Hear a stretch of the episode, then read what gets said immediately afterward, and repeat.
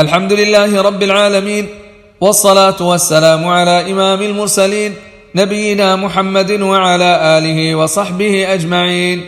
أما بعد، فهذه قراءة من كتاب رياض الصالحين للإمام النووي رحمه الله تعالى، من الحديث 99 بعد 100 إلى الحديث 2 بعد 200.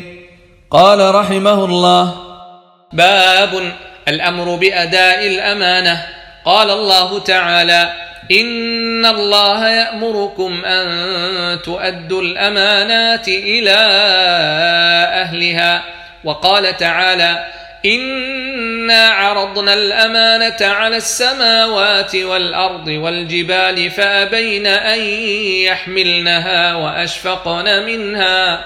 وأشفقن منها وحملها الإنسان إنه كان ظلوما جهولا.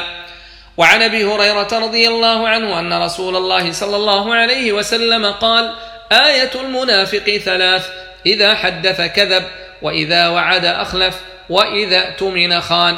متفق عليه. وفي رواية: وإن صام وصلى وزعم أنه مسلم. وعن حذيفة بن اليمان رضي الله عنه أنه قال: حدثنا رسول الله صلى الله عليه وسلم حديثين، قد رأيت أحدهما وأنا أنتظر الآخر.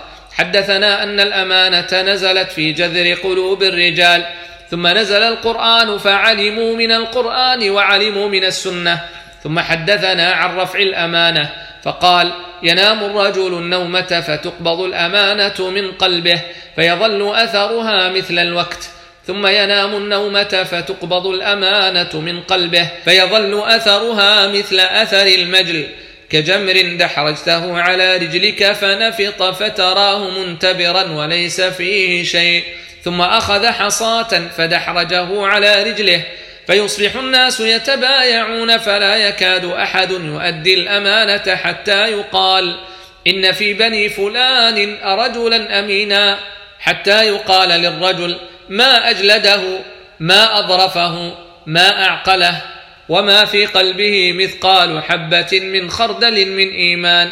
ولقد أتى علي زمان وما أبالي أيكم بايعت، لئن كان مسلما ليردنه علي دينه، وإن كان نصرانيا أو يهوديا ليردنه علي ساعيه، وأما اليوم فما كنت أبايع منكم إلا فلانا وفلانا. متفق عليه. قوله جذر بفتح الجيم وإسكان الذال المعجمة وهو أصل الشيء، والوقت بالتاء المثناة من فوق، الأثر اليسير. والمجل بفتح الميم وإسكان الجيم، وهو تنفط في اليد ونحوها من أثر عمل وغيره. قوله منتبرا مرتفعا، قوله ساعيه الوالي عليه. وعن حذيفة وأبي هريرة رضي الله عنهما أنهما قالا: قال رسول الله صلى الله عليه وسلم: يجمع الله تبارك وتعالى الناس فيقوم المؤمنون حتى تزلف لهم الجنة، فيأتون آدم فيقولون: يا أبانا استفتح لنا الجنة، فيقول: وهل أخرجكم من الجنة إلا خطيئة أبيكم، لست بصاحب ذلك، اذهبوا إلى ابن إبراهيم خليل الله. قال: فيقول إبراهيم: لست بصاحب ذلك، إنما كنت خليلا من وراء، اعمدوا إلى موسى الذي كلمه الله تكليما.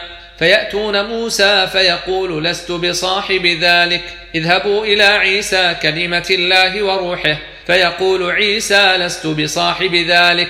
فيأتون محمدا صلى الله عليه وسلم فيقوم فيؤذن له، وترسل الأمانة والرحم فتقومان جنبتي الصراط يمينا وشمالا، فيمر أولكم كالبرق. فقلت بأبي وأمي: أي شيء كمر البرق؟ قال: ألم تروا كيف يمر ويرجع في طرفة عين، ثم كمر الريح، ثم كمر الطير، وشد الرجال تجري بهم أعمالهم، ونبيكم قائم على الصراط يقول: رب سلم سلم، حتى تعجز أعمال العباد حتى يجيء الرجل لا يستطيع السير إلا زحفا، وفي حافتي الصراط كلاليب معلقة مأمورة بأخذ من أمرت به، فمخدوش ناج ومكردس في النار، والذي نفس أبي هريرة بيده إن قعر جهنم ل70 خريفا. رواه مسلم. قوله وراء وراء هو بالفتح فيهما، وقيل بالضم بلا تنوين، ومعناه لست بتلك الدرجة الرفيعة، وهي كلمة تذكر على سبيل التواضع، وقد بسطت معناها في شرح صحيح مسلم، والله أعلم.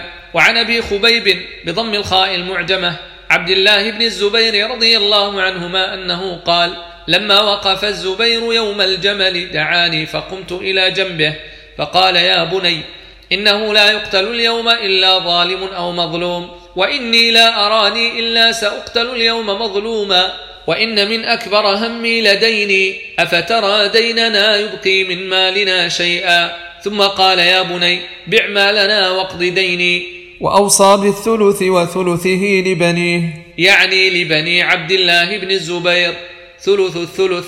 قال: فإن فضل من مالنا بعد قضاء الدين شيء فثلثه لبنيك. قال هشام: وكان بعض ولد عبد الله قد وازى بعض بني الزبير خبيب وعباد، وله يومئذ 9 بنين و9 بنات.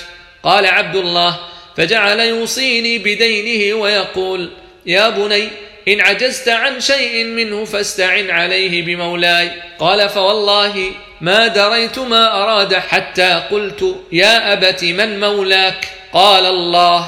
قال: فوالله ما وقعت في كربة من دينه إلا قلت: يا مولى الزبير، اقض عنه دينه فيقضيه. قال: فقتل الزبير ولم يدع دينارا ولا درهما إلا أراضين منها الغابة، 11 دارا بالمدينة، ودارين بالبصرة، ودارا بالكوفة، ودارا بمصر. قال: وإنما كان دينه الذي كان عليه أن الرجل كان يأتيه بالمال فيستودعه إياه، فيقول الزبير: لا، ولكن هو سلف، إني أخشى عليه الضيعة، وما ولي إمارة قط ولا جباية ولا خراجا ولا شيئا إلا أن يكون في غزو مع رسول الله صلى الله عليه وسلم، أو مع أبي بكر وعمر وعثمان رضي الله عنهم. قال عبد الله: فحسبت ما كان عليه من الدين فوجدته 2,000 و200,000.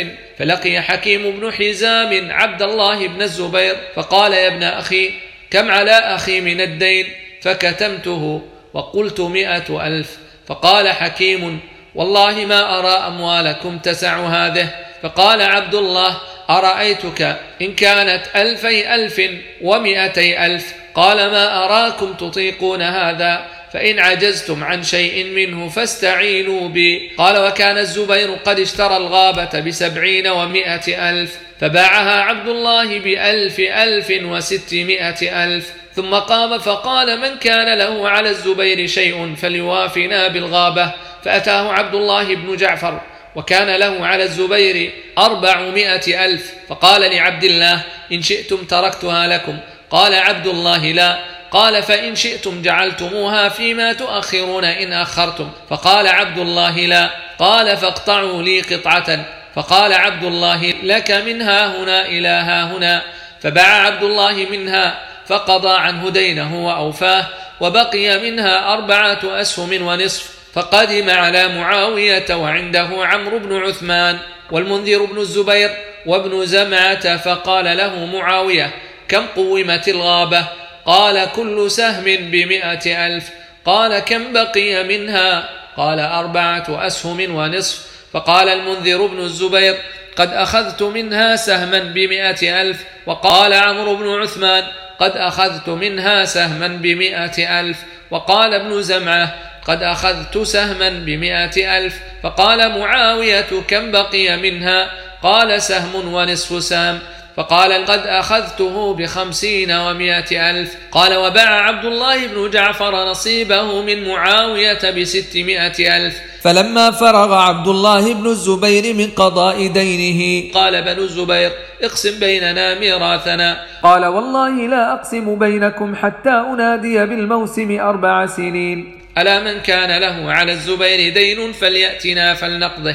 فجعل كل سنة ينادي في الموسم، فلما مضى 4 سنين قسم بينهم ودفع الثلث، وكان للزبير 4 نسوة، فأصاب كل امرأة 1000 و100,000، فجميع ماله 50,000 و100,000.